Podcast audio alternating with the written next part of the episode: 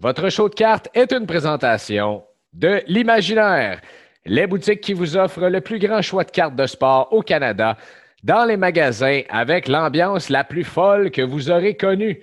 Vous pouvez les retrouver à Québec, Lévis, Saint-Bruno, Sherbrooke, Trois-Rivières et 24 heures sur 24 sur imaginaire.com. Bonne émission.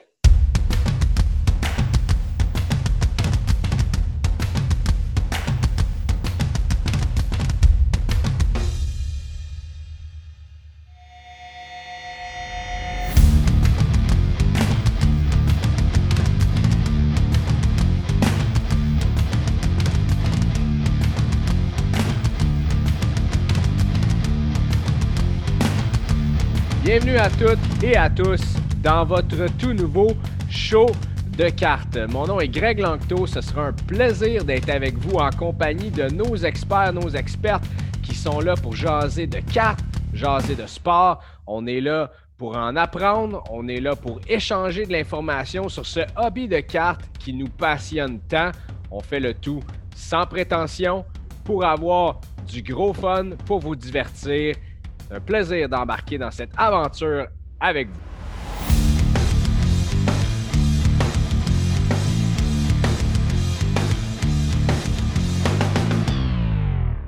Dans un monde de cartes multisports, une chose est certaine, la nostalgie a la cote. Donc, les cartes vintage sont un marché incroyable.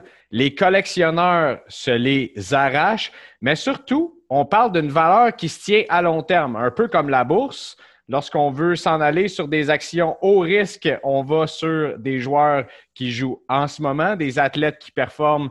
Euh, ben, en fait, le marché va selon les performances des athlètes, mais les classiques et les légendes restent toujours et leur valeur continue d'augmenter. On en parle cette semaine avec mon chum Yannick Godbout. Comment ça va? Très bien, Greg, toi?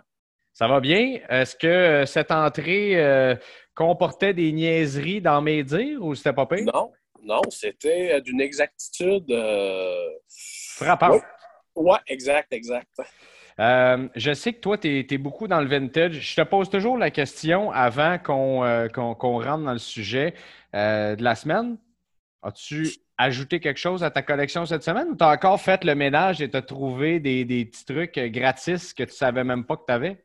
Non, mais là, je vais arrêter de faire le ménage. On est sur le point d'appeler le monsieur net de la carte de sport. J'ai plus beaucoup de cheveux sur la tête, mais quand même, euh, plus que ça? Non, euh, quelques petites acquisitions très, euh, très bénignes. Euh, je te dirais une vingtaine de, une vingtaine de nouvelles Mike Richter pour ma collection. Là. une vingtaine de cartes qui ont totalisé une trentaine de. Fait pas de, pas de grosses acquisitions. On remplit des trous dans les cartables et on, on fait, euh, on fait maigrir la liste de cartes recherchées. C'est absolument euh, fantastique. Félicitations pour ça. Moi, j'ai fait un seul ajout et j'ai réussi finalement à trouver puis à négocier une carte autographiée de Théo Pourchère, ce jeune pilote français qui va euh, fort probablement remporter le championnat de F2 cette année, Formule 2. on verra. Moi, j'aime beaucoup cette carte-là. C'est sa toute première carte autographiée. Puis euh, on verra, mais je crois que ça continuera de monter dans cette spéculation d'où il atterrira en Formule 1. Donc, ça a été euh, mon ajout de, la semaine. Un gros ajout, tu me diras, mais ça faisait longtemps que je n'en avais pas fait. En fait, depuis ma pédrie, euh, je n'avais pas fait d'autres ajouts. Donc, c'est là qu'on est. Puis on verra qu'est-ce qui se passe à l'Anti-Expo. On fait ça, on enregistre présentement avant euh, avant l'Anti-Expo, mais bien sûr, l'épisode sera sorti post-Anti-Expo. Donc, on se fera un, euh, un, petit post-mortem de, ce, de cet événement-là. Un antichambre. Un antichambre, j'adore ça, j'adore ça. Donc, le vintage, toi, tu es pas mal là-dedans, bien sûr. Euh, peu importe le sport, quand on parle de vintage, bien sûr, on remonte beaucoup plus loin quand on parle de basketball, quand on parle de football, de hockey également. Euh, mais au niveau du basketball, on parle de vintage, on parle bien sûr de Michael Jordan et de ses pairs euh, là-dedans. Euh, peux-tu nous faire, bien sûr, le portrait de tout ce marché-là actuellement? Au basket seulement ou euh, tous les sports confondus? Ben, tous sports confondus, on est où? Là? Je veux dire, la, demande en est où? Euh, au hockey, hein, j'ai vu une carte de Maurice Richard autographiée passer cette semaine. Euh, je veux dire, Guy Lafleur peut rentrer là-dedans également. Michael Jordan au baseball, on en a partout. On en a déjà parlé ensemble à quel point ce projet-là remonte à loin. mais aussi au football, quand on parle des, des, des vieux joueurs, euh, mais aussi de, je veux dire, j'entends souvent parler de Jim Brown notamment, qui a la cote aux États-Unis, qui continue de monter. Euh, donc, vas-y peut-être avec tes, tes, premières impressions par rapport à ce marché-là. Ah, je te dirais, le marché du vintage basketball a toujours été très solide. Euh, parce que le basketball, côté vintage, c'est très, c'est très particulier comme historique. On a une série de cartes en 1948, on a une série de cartes en 1957, on a une série de cartes en 1961 ça, ça fait que chacune de ces collections-là, ben, celle de 1948, on s'entend, toutes les cartes de la collection, tous les joueurs sont considérés recrues. C'était la première collection. Euh, je dirais présentement, il y a un gros engouement pour 1957-58 parce que c'est considéré, ben, c'est la première collection de cartes de la NBA. Alors là-dedans, on trouve la carte recrue de Bob Cousy, on trouve la recrue de Bill Russell. Euh, et Bill Russell, ben, pour les gens qui sont moins familiers, les gens souvent vont dire Ah, Richard au hockey, il a, comme, il a gagné beaucoup de titres et tout et tout. Mais Bill Russell, lui, a gagné 13 bagues en 15 saisons. C'est une bonne moyenne au bat. Quand même pas super. C'est raisonnable. Mais euh, et, la beauté du vintage, je pense que la période de confinement qu'on a vécue en, 2020 a fait que les gens, en tout cas, j'ai l'impression que les gens ont regardé des livres de statistiques et ont réalisé qu'il y avait des joueurs extraordinaires qui avaient passé bien avant notre naissance ou bien avant la, naissance euh, de leurs parents. Euh, tu parlais de Jim Brown, c'est un des meilleurs exemples. Walter Payton, c'est parmi ces deux des cinq plus grands porteurs de ballon de tous les temps. Alors, euh, et c'est des joueurs, si on concerne Jim Brown, il est encore en vie. C'est sûr que ça aide toujours quand le joueur, on le voit une fois de temps en temps, quelque part, on le voit à la télévision, on le voit dans des séances de signature. mais en ce qui concerne Walter Payton, sa popularité ne se, ne se démarre pas, là, ça c'est sûr et certain. Par contre, on dit que le vintage continue de, monter en valeur, qu'on recherche ça, puis bien sûr, on continue d'imprimer certaines cartes pour, euh, faire vendre quelques boîtes. Euh, on, envoie tout le temps des cartes de ces légendes qui, s'insèrent, par exemple, dans des, dans des boîtes de Panini mosaïque au football ou autre. Euh, mais il y en a certains qui ne sont pas aimés par le hobby. je pense à Peyton Manning tout de suite, par exemple. Euh, Barry Sanders aussi, ces joueurs-là. Es-tu capable d'expliquer pourquoi? Ben, ça, c'est des mystères de la collection. Euh, je dirais ça fait environ deux semaines que les gens me posent la question pourquoi les cartes de Jason Robertson au hockey valent si peu? Et la réponse, des fois, ben, il n'y en a pas. moi, je dis aux gens, ben, ils jouent dans un petit marché, tout et tout. Euh, en ce qui concerne Barry Sanders, euh, sa fin de carrière a été un petit peu nébuleuse. C'est euh, comme il levé un bon matin, il a dit OK, c'est beau, c'est terminé. Il était quand même très près d'atteindre les records de Walter Payton. Ça a fini, somme toute, abruptement. en ce qui concerne Payton Manning, ben, peu importe le sport, on a eu des confrontations. puis on s'entend à la confrontation Manning-Brady. on a eu le, on a eu la chance de, voir ça se dérouler devant nos yeux de 2002 jusqu'à au début des euh, jusqu'à la fin des années 2000. Euh, euh, au football, c'est plate à dire, mais il n'y a pas de question en ce qui concerne qui est le GOAT, qui est le plus grand de tous les temps. la très grande majorité des gens vont dire que Brady est le plus grand, c'est incontestable et tout et tout. et il reste une chose, c'est pas tout le monde qui aimait Manning aussi. Beaucoup de gens qui n'aimaient pas Manning. Moi, j'étais un fan fini de Peyton Manning. Euh, mais pourquoi ces gars-là ont moins d'amour dans le hobby? Des fois, c'est juste temporaire aussi. Euh, il suffit juste qu'à un moment donné, il y a une sorte, de, pas de tangente, mais de, de, mouvement. Euh, Peyton Manning, on le voit combien de fois par, année à ESPN. C'est le gars le plus easy-going, probablement, là, parmi les retraités du football. Peut-être qu'un bon matin, la popularité va changer. Mais euh, il y, a ces phénomènes comme ça qu'on se dit, mais pourquoi, exemple, pourquoi il y a une si grande différence entre les cartes de Manning et les cartes de Brady? Ça, c'est euh, les mystères de la collection. Oui, c'est ça. Il y, en a, il y en a plusieurs. Puis, tu sais, Peyton Manning est un gars qui, par exemple, euh, reste très pertinent parce qu'il est à Monday Night Football euh, avec son frère. Ce sont des moments de télé magiques. Puis, euh, je veux dire, la majorité de ces cartes n'augmentent pas. Euh, mais je pense que là, on parle de vintage puis on parle de, Peyton Manning. Je pense pas que. Ben, en fait, ça peut s'inscrire là-dedans parce que bien sûr, c'est une légende du football, il est retraité. Mais allons peut-être un petit peu plus, un petit peu plus loin là-dedans quand on parle des, cartes de baseball euh, qui, sont, qui sont beaucoup plus vintage, les cartes de hockey, euh, comment se transige ce marché-là? Tu sais, c'est pas comme si on peut rentrer, par exemple, chez Imaginaire et dire on va acheter une boîte de vintage. Là. Euh, à moins que je me trompe complètement, mais je ne pense pas. c'est plutôt à la carte. on va trouver ça dans votre comptoir, on va trouver ça en ligne un petit peu partout également. comment comment on, on investit dans ce marché-là?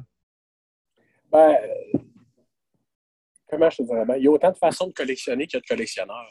Euh, exemple, moi, souvent, je vais avoir des cartes de baseball des années 50, 60 dans le comptoir et les gens vont les acheter parce qu'ils trouvent belles. Euh, Ils sont très, très belles. Ouais, il n'y a pas beaucoup de gens qui vont se lever un matin et vont dire Bon, moi, ce matin, là, je commence à faire la collection de 1952 tops. Ça va me coûter euh, un million, mais non. Et il reste une chose pour collectionner du vintage, pour faire une collection de vintage ça prend le meilleur atout, oui, ça prend un portefeuille quand même garni. Ça prend surtout de la patience. Moi, je dis toujours aux gens, s'il faut que ta collection soit terminée dans la même semaine, oublie ça. Moi, je connais des gens qui travaillent sur certaines collections depuis 5 ans, 8 ans, 10 ans, 15 ans, parce qu'ils n'ont pas encore trouvé les cartes manquantes dans la condition désirée. Euh, il y a toujours ça aussi, il y a l'aspect condition. En ce qui concerne la carte moderne, il n'y a pas vraiment de question. Il n'y a personne qui va dire avec des vides PSA 3. Personne qui veut ça. Ouais. Mais PSA 3, ben, oui, là, ça va être vendable et oui, ça va être recherché parce que dans le vintage, on collectionne par notre budget. Alors, la personne va dire, ben moi, j'ai 2000 à mettre sur une Gretzky recrue. C'est quoi la meilleure qualité? C'est quoi le meilleur grade que je peux euh, obtenir? Alors, c'est souvent des coups de cœur comme ça ou euh, quelqu'un, comme tu disais tantôt, quelqu'un qui veut faire un investissement plus que safe, le vintage est, le vintage est presque sans risque. Oui, effectivement. Quand, on parle de, des, investissements qui sont safe, bon, Wayne Gretzky en est un, c'est certain. Michael Jordan en est un aussi. Puis Michael Jordan, on n'a pas besoin d'être millionnaire pour investir dans son marché. Là. Euh, il peut avoir des cartes euh, qui sont, euh, somme toute, abordables, des cartes recrues, des cartes de première année. et tu peux avoir aussi, bon, là, on, s'en va dans un petit peu plus cher, mais pensons à Mickey Mantle et ses autres légendes du baseball-là. Et les cartes sont, sont absolument magnifiques. Là. Y en a-tu, toi, là-dedans, que tu. Tu sais, les oui, les collectionneurs qui trouvent que les cartes sont belles et euh, la, nostalgie qui rentre là-dedans. Il euh, y, en a-tu, toi, que, un, tu collectionnes ou que tu. Euh, on, y va peut-être au niveau plus investissement. Je, pose beaucoup de questions sur ce côté-là cette semaine, mais que toi, tu, recommanderais, que tu vois que ça continue d'augmenter d'une façon, somme toute, lente, mais constante. Ben, il y a des joueurs qui ont marqué autant leur sport que la société. Je pense juste à Jackie Robinson. Ben, Les prix continuent à grimper continuellement parce que ça est un grand joueur, oui, mais on s'entend, ça, ça, dépasse le sport. Euh, tout ce qu'il a fait dans le baseball, l'inclusion des Noirs dans le baseball et tout et tout. Alors ça, ça n'a pas, ça n'a pas d'âge, ça n'a pas d'époque. Euh, il reste une chose, M. Robinson est décédé depuis de nombreuses années. Il ne sortira pas demain matin des scandales sur Jackie Robinson. Alors, et il y a cette beauté-là du vintage. Euh, Mickey Mantle est plus populaire 20 quelques années après son décès que pendant qu'il jouait. Mm-hmm. Parce qu'à un moment donné, le décès vient nettoyer beaucoup de choses. Euh, les gens qui ont lu les biographies de Mickey Mantle, les gens qui ont lu sur le baseball des années 50-60, savaient que Mickey Mantle, c'était pas un enfant de cœur, loin de là. là. Euh, c'était quelqu'un qui avait, euh, on va dire, un sale caractère pour rester très poli ce matin. Là. Mais lui, envoyer promener des, euh, des partisans, aucun problème avec ça. Mais quand quelqu'un décède, ben c'est ça, on, efface l'ardoise et on se souvient souvent juste des, des, grands moments. Et ouais, ben chose, Mantle a passé toute sa carrière avec quelle équipe? Avec les Yankees. s'il avait passé toute sa carrière avec les Cards, le blason serait peut-être moins, euh, serait peut-être moins doré aujourd'hui. Oui, effectivement. Ça, c'est sûr que bon, la, mythique franchise des Yankees avec tous ces joueurs, il y a beaucoup de, de j'apprends rien à personne ici, il y a beaucoup de rapprochements à faire, de comparaisons à faire entre euh, les Yankees et les Canadiens de Montréal, ce qui m'amène tout de suite dans le hockey. On a parlé de Wayne Gretzky. Je t'ai dit que j'avais vu passer des cartes autographiées de Maurice Richard. Mais qu'en est-il des légendes qu'on a ici euh, à Montréal ou des joueurs canadiens, québécois qu'on collectionne et qu'on aime tant? Ben, le... j'en viens encore à cette vilaine époque du COVID. On essaie de l'oublier, mais je pense que cette période-là a fait que les gens ont commencé, on va dire ça comme ça, les gens ont commencé à attribuer un plus grand respect au Wall of Famer. Et moi, je le vois, que ce soit des cartes de n'importe quel Hall of Famer des années 50, 60. Euh, je vais sortir un gars comme Johnny Bauer, Andy Badgate, des joueurs que, on s'entend, peut-être pas beaucoup de monde qui vont écouter euh, notre, euh, notre podcast ont vu jouer, mais les gens, ces joueurs-là sont Hall of Fame à Toronto. Alors, il y a ce respect-là, puis ça, ça paraît dans la valeur des cartes.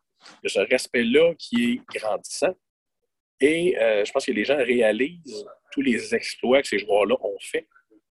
Alors, ça, ça, se voit dans les prix. Spécialement les cartes recrues, oui, mais on le voit dans les cartes des saisons outre les quatre recrues, je dirais tout ce qui est carte Hall of Famer prend de la valeur. Et ça continue, euh, ben on l'a dit, ça continue d'augmenter. Il y a eu des, certaines corrections dans le marché récemment, euh, surtout euh, au niveau du basketball. on a vu quelques légendes qui ont vu leur valeur baisser, malheureusement. des choses qui arrivent, mais ça, c'est un peu comme la bourse. On voit une, correction du marché dans la bourse présentement après cinq bonnes années. je veux dire, il y a eu le début de la COVID, le début de la pandémie qui a fait, bien sûr, crasher le marché. Mais là, on semble être dans une correction un petit peu plus long terme. Euh, donc, c'est normal que ça arrive au niveau des cartes. Moi, il y a une question. Tu sais, mettons, là, je suis un, investisseur externe, puis euh, j'arrive chez Imaginaire, je regarde dans le comptoir, je tombe sur une carte de baseball des années 50, je la trouve belle. Euh, puis là, euh, jase avec Yannick, puis je dis Hey, j'ai écouté votre podcast, puis je suis bien d'accord avec tout ce que vous dites, là, toi, puis toi, puis Greg, à propos de ces cartes-là, mais un danger que je vois peut-être à moyen long terme, c'est que la majorité des jeunes qui s'en viennent investir dans ce marché-là euh, ont-ils un intérêt là-dedans? je veux dire, dans 10, 20 ans d'ici, euh, ces jeunes-là qui sont ados, au début vingtaine, par exemple, vont, euh, vont-ils investir dans ces marchés-là et vouloir acheter ces cartes-là à la valeur qui continue d'augmenter? J'appelle ça le phénomène Babe Ruth. Il y a une vingtaine d'années, euh, la compagnie Don Ross avait acheté un chandail porté par Babe Ruth et l'avait coupé pour faire des pour mettre des, morceaux de chandail dans les cartes. Des patchs. Et, je me souviens, il y a plusieurs gens qui me disaient Ouais, mais tu sais, Babe Ruth, donné, ça, ça va passer date, là. Euh, il n'y a plus personne qui est sur cette planète-là qui l'a vu jouer et tout et tout. Et c'est tout le contraire. Euh, c'est des gens, euh, oui, les gens qui commencent à investir là-dedans, ben, oui, vont acheter du moderne, du risqué. Mais peut-être qu'après s'être cassé les dents une fois ou deux, on va dire, ouais, on va peut-être aller dans le plus safe un peu. Euh, tu regardes au hockey, la 4 de Georges Vizina, les rares fois qu'il s'en vend, ça se vend des prix de fou. Pourquoi? moi, je dis toujours aux gens, il y a des trophées nommés à ces gars-là. Pareil pour Art Ross, euh, pareil pour King Clancy. Euh, tu sais, quand tu as un trophée à ton nom, que tu as marqué ton sport un peu? Alors oui, je pense que les gens euh, vont continuer dans ce domaine-là, mais c'est sûr, c'est très rare que quelqu'un de 15 ans me demande des cartes de Georges Vizina. Très, très rare. Puis il y a le montant de aussi qui vient jouer, mais non, je ne crois pas. il reste une chose, les légendes, les légendes ne, se, ne passent pas date et le mythique devient juste toujours de plus en plus mythique. Et on le voit, Georges Vézina, un an, deux ans, il y a une biographie qui est sortie sur lui. Alors, euh, les gens, euh, même si ça fait pas loin d'un siècle qu'il est décédé, c'est encore vif dans la mémoire de bien des gens. Qui était très bien écrite d'ailleurs euh, par la plume de Michael Lalancette. cette, cette biographie-là a eu énormément de belles critiques et je pense que de plus en plus, en fait, ces, ces cartes-là c'est-à-dire, ces légendes-là vont avoir une biographie écrite ou ces livres-là qui peuvent contribuer à augmenter la valeur ou, encore une fois, dans certains marchés, tu sais, quand tu regardes des, séries Netflix maintenant qui s'écrivent sur euh, des, joueurs ou des athlètes, euh, là, je pense tout de suite à Magic Johnson euh, et, et, autres là, qui, tu sais, mettons, Drive to Survive au niveau de la F1, ce que ça a donné euh, et à quel point maintenant les téléréalités, les séries Netflix, les médias sociaux peuvent aider à faire connaître certains joueurs. Euh, et ouais, c'est ça. Je pense, que si, on regarde ce qui, s'en vient dans le marché, d'avoir des, médias comme ça, des livres qui s'écrivent euh, ou des séries Netflix qui sortent sur euh, des, légendes du sport comme ça, ça, va aider définitivement à, faire augmenter, à, continuer de faire augmenter la valeur et garder cette pertinence-là. Et pour pousser ce que je te parlais tantôt, euh, regarde la valeur des cartes de baseball des années 1880-1890. On s'entend à ces joueurs-là ça fait très longtemps qu'ils ont quitté cette planète et la demande ne, s'étouffe pas. Euh, que ce soit pour les exploits des joueurs, que ce soit pour la controverse que ces joueurs-là, euh, pour les controverses qui ont suivi ces joueurs-là toute leur carrière, la mhm. demande ne s'étouffe pas. Et il reste une chose, souvent les gens vont acheter ça un petit peu comme une pièce d'art. Euh, on s'entend, une carte moderne, oui, c'est beau. Ça n'a pas le même charme qu'une carte des années 10 une carte des années 20 c'est moi j'appelle ça des œuvres d'art carrément. Ça, c'est sûr. Ça, c'est sûr. Et euh, je, veux, en terminant, je veux, veux toucher, un, sujet très important, puis c'est euh, le, décès de certaines de ces légendes-là. Euh, parce qu'on a perdu deux légendes ici au Québec récemment, en Mike Bossy et Guy Lafleur. Et j'ai même vu dans certains groupes des gens qui veulent acheter des cartes recrues ou des cartes signées de ces, de ces légendes-là euh, dans les heures ou dans les jours suivant euh, la mort. On voit, euh, on, voit sur eBay qu'il y a des ventes qui arrivent ou des gens qui augmentent leur prix. Moi, j'ai un méga malaise avec ça, puis je reste très poli. Avec, avec, les gens qui veulent profiter du décès de certaines de ces légendes-là je veux avoir ton impression là-dessus, euh, Yannick. Ça, c'est un débat éternel, ça. Moi, je toujours, qu'est-ce qui est le pire? La personne qui vend des articles lors du décès d'un athlète ou la personne qui en achète? Euh, quand Mike Bossy, le vendredi matin que Mike Bossy décédé, excuse-moi, en magasin, il y avait plusieurs personnes, puis les gens me le disaient, ils voulaient juste un souvenir de Mike Bossy que ce soit une carte à 3 piastres, que ce soit une carte recrue, que ce soit une carte vintage, que ce soit une carte orthographiée, les gens avaient ce que j'appelle le besoin de le besoin de mémoire, le besoin de se souvenir, le besoin de, souligner la carrière de ces gens-là. Euh, est-ce que la valeur augmente? C'est sûr, parce que malheureusement, ben, ces athlètes-là, ils n'en signeront pas de carte. Mais c'est toujours la question, euh, l'œuf ou, euh, ou la poule c'est qui le pire? Euh, puis moi, en magasin, euh, les gens me disaient, tu as monté tes prix. Oui, mais j'arrêterai pas de vendre des cartes. Je ne mettrai pas toutes les cartes de la fleur et de Bossy euh, dans le safe pour trois mois, le temps que tout redevienne normal. Et deuxièmement, il y a une demande qui est là. Les gens disent, je veux aujourd'hui. J'ai un monsieur, le lendemain du décès de, de Lafleur, il y a un monsieur qui avait trois heures de route et il m'a dit toute la journée en écoutant les émissions Hommage à la fleur. Je regardais ma collection de 1971-72. Il manque quelques cartes, mais il dit la numéro 148 n'est pas là. Puis j'avais besoin, j'ai besoin aujourd'hui de me procurer cette carte-là. Il dit, un devoir de mémoire, puis pour moi, ça a une importance. Alors, tu sais, je sais que sur plusieurs groupes de cartes, il y a des groupes qui ont comme banni la vente de, d'articles reliés à ces joueurs-là. Non, non, mais dans ce cas-ci, dans ce cas-ci, je trouve ça, euh, je trouve ça très louable et je trouve ça euh, euh, parfait parce que ça s'en va dans les mains d'un collectionneur et tout ça. Mais tu sais, je te, te vois pas, par exemple, et je le sais que ça n'a pas été le cas, je te vois pas faire une grosse promotion en disant venez chercher vos cartes de Guy Lafleur aujourd'hui. Non, non, non, tout, en, tout en doublant les prix. il y a des gens qui font ça. Euh, bien malheureusement, moi, ça me cause un très gros malaise de faire ça. Je suis certain que tu as, été très heureux de, de, vendre cette carte-là, la 148 de Guy Lafleur, au bon prix euh, à ce collectionneur-là qui voulait bien sûr rendre hommage à son joueur favori. Exact. Non, mais je suis d'accord avec toi. J'ai un très profond malaise sur quelqu'un qui ferait la promotion du décès de quelqu'un. Euh, mais euh, moi, quelqu'un qui me dit que ça n'a pas de bon sens, les prix et tout et tout, que tout se vend, moi, je leur réponds, c'est que les gens ont...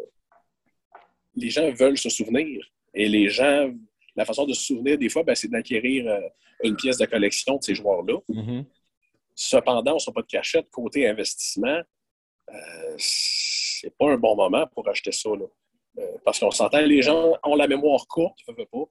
Alors, exemple, tout ce qui est de cartes autographiées de Mike Bossy qui se vendait 30, 40, 50 dollars, qui se vend des fois maintenant aux 150, 200, ben, si on attend six mois, ben, ça va baisser à de 30, 40, 50 Oui, ça va valoir plus cher qu'avant son décès, ça c'est sûr. Mais on est, euh, euh, on est sur ce, cette espèce de, j'ose pas dire le terme nuage, mais on est sur cette espèce de bulle que les gens ont le besoin de se, le besoin de se souvenir, le besoin de commémorer. Ben, écoute, euh, si, si tel est l'objectif de se souvenir et de. Euh, c'est ça, simplement de se souvenir et que par nostalgie, par respect à l'homme et à l'athlète, on veut se, procurer ces, cartes euh, dans, dans, ce moment-là, ben, tant mieux pour ces collectionneurs-là qui veulent en faire l'acquisition. Euh, et tu sais, juste, juste penser, juste penser lorsque euh, euh, ces, ces, moments-là plates arrivent, de penser plutôt au respect de l'athlète, au respect de, la famille, du collectionneur et de, de l'intégrité, je pense, plutôt que de penser au profit maximal. Tu Greg, je vais te donner un des exemples qui, moi, m'avait littéralement scier les jambes dans un. À l'Anti-Expo, il y a quelques années, il y a quelqu'un qui vendait, reste assis comme vous, des signets funéraires de M. Béliveau. Oh mon Dieu. Et j'étais là, wow, OK, j'en ai, rendu là, là. Et là, la personne me disait, ouais, c'est quand même rare. J'étais là, mais voyons, à moins que tu me dises, je prends l'argent et je remets ça à la fondation euh, XYZ. Voyons donc. Voyons donc. Et clairement, la personne en avait des dizaines et des dizaines. Alors, clairement, la personne s'était gâtée là, euh, lorsqu'elle les, avait, les avait pris. Ça, j'ai un très profond malaise là-dessus. Ça, mhm. c'est le, summum du cheap, on peut dire ça. Euh, un dernier mot peut-être sur, euh, sur, le, vintage de ton côté avant qu'on se laisse? Ah, ben c'est un marché en, c'est un marché en, évolution et c'est un marché qui, je dirais, à chaque jour, nous apprend des nouvelles choses. À chaque semaine, il va sortir des nouvelles histoires. Euh, on va découvrir des nouvelles cartes. On va se faire des nouvelles trouvailles, spécialement aux États-Unis, parce que euh, dans le baseball, il n'y a pas eu d'arrêt pendant la Deuxième Guerre mondiale. Alors, il y a toujours eu des cartes de baseball et euh, c'est ancré dans les gènes des Américains depuis toujours. Alors, euh, il y a beaucoup de sites spécialisés de nouvelles de collectionneurs. Et à chaque semaine, il y a quelqu'un, on, va voir une histoire, quelqu'un qui. Euh, la madame, l'autre fois, qui a trouvé une carte de Babe de recul dans un piano. Ah oui, hein? Priceless. Wow! Et wow! Alors, c'est la, beauté du vintage, c'est d'entendre ces histoires-là et on se dit, mon Dieu, c'est le rêve de tout collectionneur. Euh, grand-maman Huguette a un piano dans le coin de la pièce. Et il y a un petit stack de Parker 51-52 dedans avec euh, une Maurice Richard recrue, une Guardian recrue. Qui ne rêve pas de découvrir ça? Ben, ça fait partie de notre hobby, hein? je veux dire, euh, de, qui, euh, j'étais avec mon beau-frère encore la fin de semaine. Hey, j'ai des vieilles cartes de baseball, je pense que j'ai une Ken Griffey recrue. Ben, On s'est garoché dans le grenier, aller chercher ça pour finalement se rendre compte que bon, il y avait quelques cartes intéressantes, mais pas la Ken Griffey recrue. Euh, donc, ça, ça, ça, fait tellement partie de, de, nos aventures à tous et à toutes. Merci Yannick, passe une, une belle semaine, mon ami. Toi aussi, mon Greg. Merci de tes, euh, de tes belles anecdotes et de, ton, euh, de, tout ton savoir dans le niveau des cartes. J'aime ça, en apprendre avec toi chaque semaine. Ça fait plaisir. Bonne semaine. J'espère que vous avez aimé le segment avec l'ami Yannick sur les cartes vintage. C'est un monde qui euh, va me demander encore beaucoup de recherches avant de me plonger là-dedans au niveau financier, c'est-à-dire avant que moi, je commence à investir dans ce marché-là. Et avant d'investir, c'est tout le temps bon. C'est un peu comme à la bourse. on le disait tantôt avec Yannick. Si moi, je veux commencer à investir dans certains types de placements à la bourse, ben, je m'en vais euh, faire affaire avec mon professionnel qui, lui, s'occupe de ça, car lui met le temps de recherche. Au niveau des cartes sportives, on y va plus par passion, mais si on veut investir là-dedans, on met un petit peu les recherches sur la bonne carte, sur le bon joueur et euh, dans, quel sport également on se spécialise pour investir là-dedans. Donc, moi, je me spécialise présentement plus F1, soccer et peut-être même euh, le hockey. Je commence à travailler là-dedans. Dans les séries éliminatoires, est-ce que c'est un bon temps d'acheter? Si on commence avec plusieurs questions que j'ai reçues euh, par message privé ou dans le groupe Facebook Show de cartes euh, ou même sur Instagram, sur quelques-unes questions. la première, est-ce que c'est le bon temps d'acheter des cartes de hockey? Ça dépend pour quel joueur. Et ça, c'est comme n'importe quel marché. Si on achète les cartes d'un joueur qui est déjà éliminé, Kirill Kaprizov, par exemple, est-ce que c'est un bon moment d'acheter? Probablement. Son équipe est éliminée. À ce moment-là, il n'y a plus de hype autour du joueur. Donc, on sait que dans les prochaines semaines, le prix ne montera pas non plus. Par contre, est-ce qu'on peut attendre un petit peu plus longtemps lorsque les gens vont continuer de se concentrer autour, des autres joueurs qui euh, sont encore vivants dans le tournoi, on va dire ça, qui sont encore en séries éliminatoires, ou vont s'en aller sur d'autres sports. Quand la Coupe Stanley va avoir été gagnée, on va se concentrer sur le baseball. On va tourner tranquillement nos yeux aussi vers le football. Donc, à ce moment-là, c'est peut-être le meilleur moment d'acheter des cartes euh, de, vos joueurs préférés en vue de la prochaine saison. C'est intéressant aussi de trouver qui sera la prochaine recrue, qui sera le prochain joueur qui va faire un splash dans les statistiques l'an prochain. Par contre, si vous pensez, et là, euh, j'enregistre ça présentement, on est jeudi matin, si vous pensez que l'Avalanche va continuer un bon bout de chemin en série, peut-être une bonne idée d'acheter présentement les cartes de Nathan McKinnon avec ce qu'il vient d'accomplir hier et celle de Connor McDavid aussi, qui est en voie d'éliminer les Flames de Calgary en voulant voir ce qui va arriver avec sa valeur en passant à la prochaine ronde. Est-ce qu'on paye le meilleur bargain présentement? Réponse c'est non, mais est-ce qu'on peut faire un quick flip aussi? Parce qu'on sait que ce sont des marchés qui sont basés sur les performances? Euh, ce qu'on voit dans les autres sports, ce qu'on a vu avec Jordan Poole, par exemple, ce qu'on a vu avec John Morant euh, et Jason Tatum aussi au basketball, ce qu'on a vu, ce qui est arrivé avec Charles Leclerc en début de saison. D'ailleurs, Charles Leclerc, sa valeur qui est en baisse un petit peu au niveau de la F1, euh, c'est un bon moment d'acheter. Parlant de F1 également, je voulais revenir sur mon achat que j'ai fait de la carte autographiée de Théo Pourchère. J'en ai parlé sur un podcast anglophone qui s'appelle Sports Card Strategy sur comment moi j'approchais la stratégie avec Théo Pourchère, la stratégie aussi avec euh, Pierre Gasly également. Donc j'en ai parlé en anglais, mais je tenais à en parler ici aussi en français, bien sûr, pour euh, la communauté, la, superbe gang des euh, collectionneurs de cartes F1 au Québec. Théo Pourchère, gros hype autour de lui dans le hobby, contrairement à Felipe Drugovic qui a gagné la dernière course à Barcelone le week-end dernier. On verra ce qui se passe, mais probablement que la lutte va se situer entre ces deux-là pour gagner le championnat de F2. Si vous voulez jouer safe avec les pilotes qui ne sont pas présentement en Formule 1, dépendamment de votre budget toujours, mais moi, j'irai avec les cartes autographiées de Théo Pourchère, c'est ce que j'ai fait. Oscar Piastri, qui a déjà quand même un gros hype autour de lui, mais voyons voir ce qui va arriver. Petit indice comme ça, euh, Lando Norris a une, euh, une amygdalite présentement.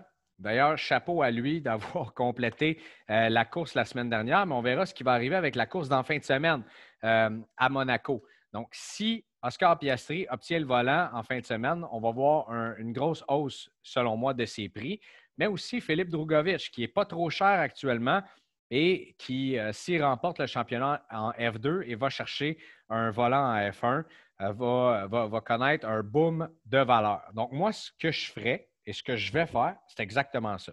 Acheter les cartes de ces gars-là déjà faite pour Théo Pourchère. Maintenant, je vais aller au niveau de Philippe Drugovic, qui, contrairement à Pourchère, a des cartes, lui, dans Top Scrum 2020. Donc, ces, cartes sont disponibles. Cartes autographiées, cartes numérotées, cartes recrues. Euh, trouvez la carte que, vous aimez. Bien sûr, moi, j'aime, lorsque je veux placer un investissement dans un pilote, dans un joueur, j'aime ça y aller avec la carte autographiée ou numérotée. Encore une fois, si le budget vous le permet. Juste éviter les cartes de base si possible. Euh, pour de, meilleurs retours sur investissement à court, moyen long terme. Et lorsque on voit qu'un hype se bâtit autour de ces pilotes-là, ben moi, je vais vendre à la fin de la saison de F2 fort probablement, ou lorsque ce sera annoncé que euh, Théo Pourchère et ou Philippe Drugovic obtiennent un volant en Formule 1. Euh, ça, ça se peut que ce soit cette saison, ça se peut que ce soit l'année prochaine qu'on l'annonce, mais bref, un placement court, moyen terme moi, c'est euh, mon, jeu que je fais avec eux, traduction libre de mon play avec ces pilotes-là, ces joueurs-là. Également, Pierre Gasly maintenant. Cas intéressant, Pierre Gasly a déjà dit qu'il ne voulait pas continuer avec Alpha Tauri. On s'entend que c'est un des meilleurs pilotes sur la grille et Alpha Tauri ne le retiendront pas nécessairement parce qu'ils ne sont pas capables d'avoir la voiture pour lui. Maintenant, avec ce qui est arrivé à Barcelone, ça devient intéressant au niveau de Checo Pérez qui menait la course et qui a dit euh, Je vais avoir une discussion pour ceux qui n'ont pas regardé la course. Euh, on lui a demandé de laisser passer Max Verstappen, déjà une stratégie d'équipe aussitôt dans la saison que ça. Euh, assez curieux, mais bon, Checo Pérez n'a pas l'air très, très heureux de cette situation-là. Et peut-être qu'on va devoir à ce moment-là, demander à euh, Pierre Gasly d'aller chercher le volant euh, chez Red Bull. Est-ce qu'on va le ramener maintenant qu'il est un pilote plus mature? Il y a de la grosse spéculation autour de lui. Est-ce que ce sera chez Red Bull ou dans une autre écurie maintenant? Si on impose ces lois-là à Checo Pérez, on va les imposer à Pierre Gasly et Pierre Gasly n'aimera pas plus ça.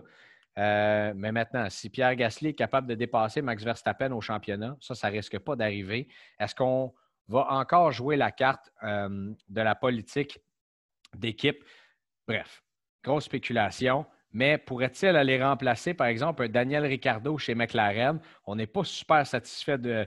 Euh, d'ailleurs, Zach Brown en a parlé, pas très satisfait des performances de Daniel Ricciardo présentement. Euh, chose certaine, Pierre Gasly ne restera pas chez Alpha Tauri. Et présentement, c'est un, petit peu un, un, sleeper dans le marché, en ce sens où euh, on regarde les gros pilotes qui vont continuer de gagner des courses ou qui sont dans la course au championnat. Mais lorsque Pierre Gasly sera vu comme un contender à avoir plus de points, à avoir des victoires et même à participer dans un championnat ou aller dans une grosse écurie, qui sait peut-être même aller remplacer Lewis Hamilton un jour chez, chez euh, Mercedes, c'est-à-dire moi, je vois ça comme un scénario possible également.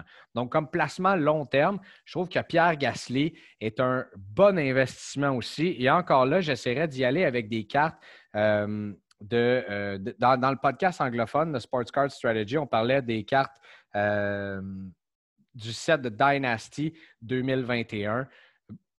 Je pense que ça peut être quelque chose d'intéressant, encore une fois, si vous en avez les moyens. Sinon, allez-y avec les portraits qui sont super beaux, portraits de 2020, qui sont ces premières cartes qui sont sorties, euh, ou encore des numérotés et ou autographiés de 2021 euh, qui euh, vont garder une bonne valeur d'ici les prochaines années. Et aussi, mon passage en Europe m'a fait remarquer des trucs sur la F1. J'ai parlé avec des gens qui travaillent directement là-dedans, qui sont aussi dans le monde du CrossFit. J'ai trouvé ça super intéressant comme conversation sur les, valeurs à long terme. Et quand on se promène et qu'on demande à des gens qui sont locaux là-bas, qui suivent la F1 depuis des années, c'est tout le temps intéressant de voir.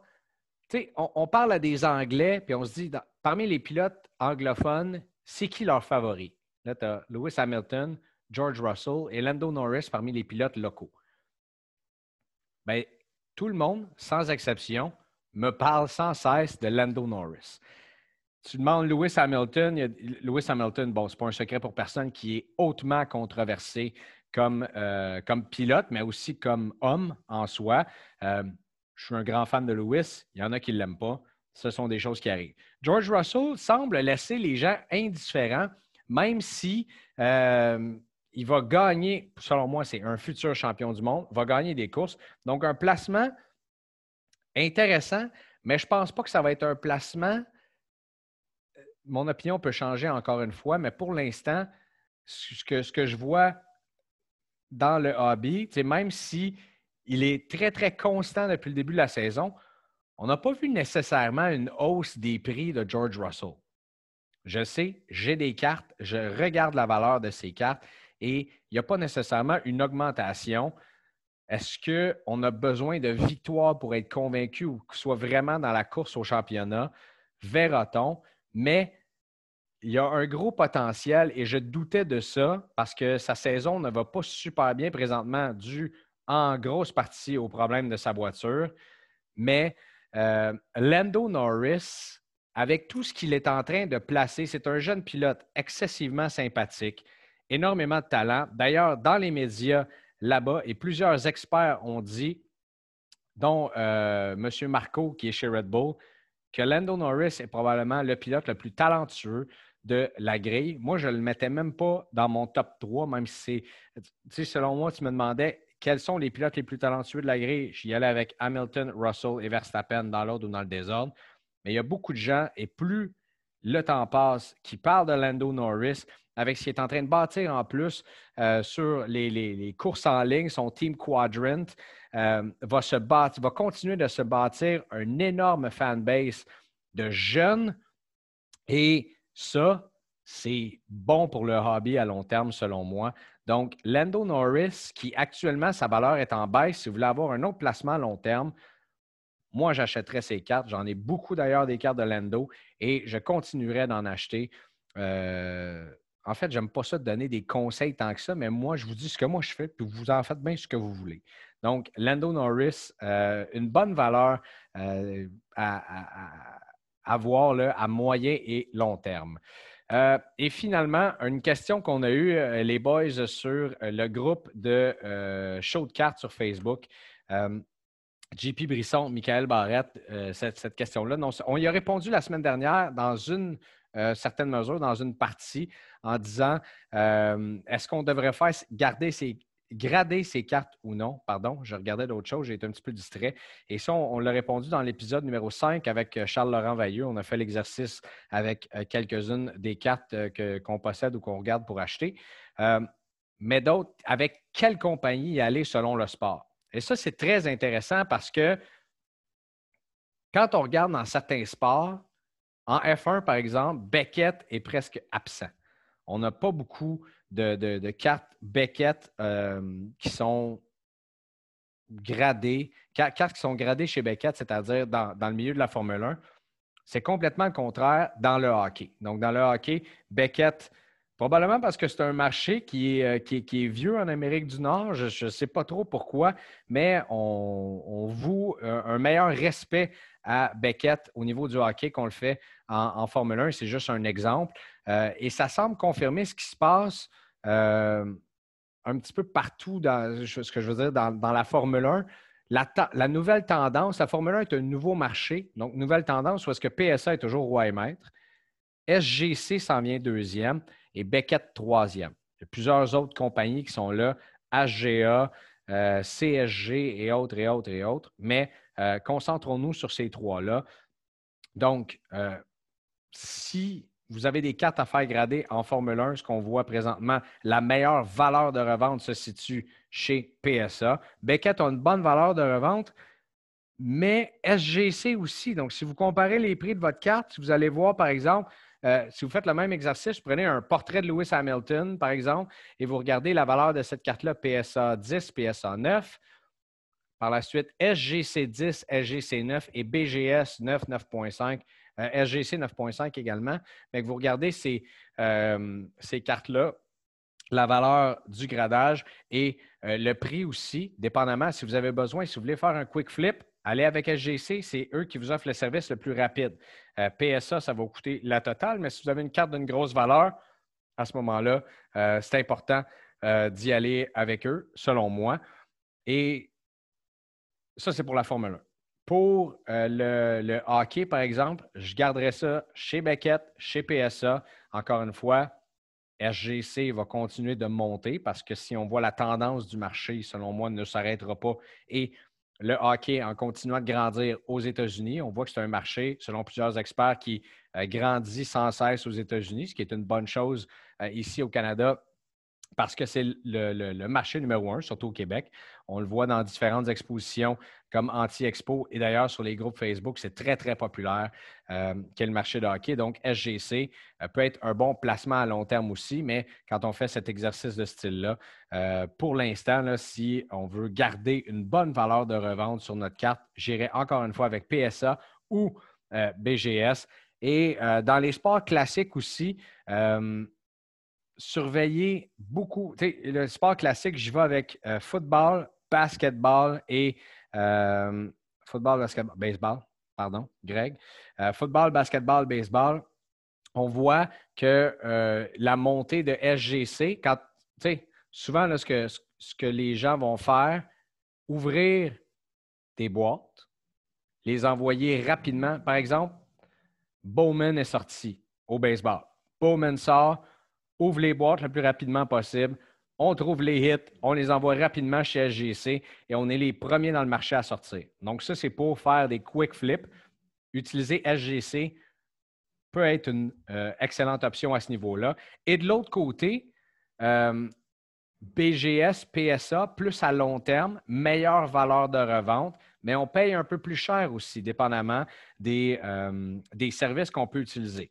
Et ça, par exemple, euh, l'envoyer chez, euh, chez SGC va vous coûter quoi, autour de 35 US, 30 US, quelque chose comme ça, mais il faut payer également bon, le shipping pour l'envoyer là-bas et bien sûr le ramener ici. Donc, si on, si on, peut prioriser un envoi de groupe, d'envoyer plusieurs cartes là-bas, vous allez bien sûr sauver des sous à la carte. Si on en envoie juste une, ça vous coûte 50 par exemple, de le, faire shipper de là-bas à ici.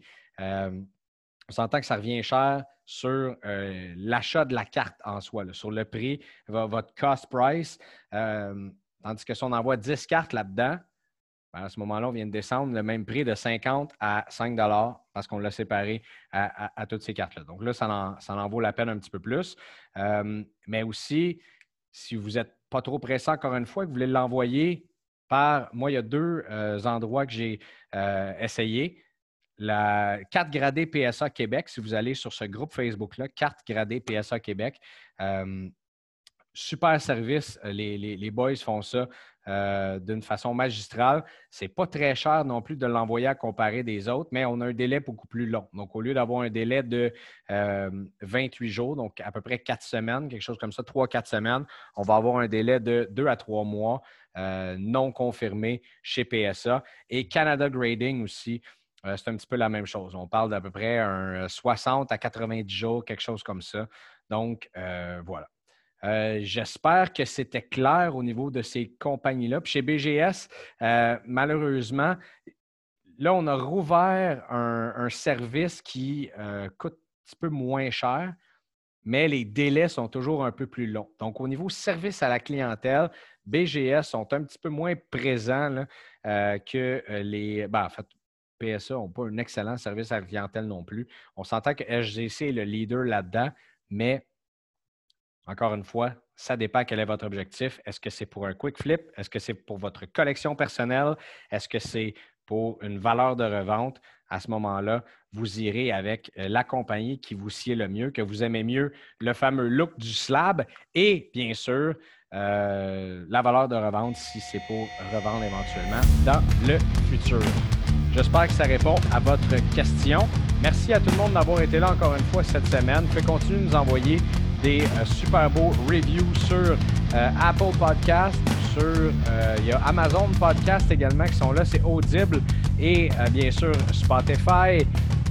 La semaine prochaine, un autre épisode avec vous de Show de cartes. On est là à chaque semaine et c'est Greg Langto qui vous remercie beaucoup. En mon nom, celui de l'équipe de Imaginaire également. Allez voir sur imaginaire.com si vous avez besoin de quoi que ce soit. Les plus grosses boutiques de cartes au Canada et de jeux aussi. Pas juste des cartes d'envie. Passez une belle semaine. On se reparle la semaine prochaine. Salut.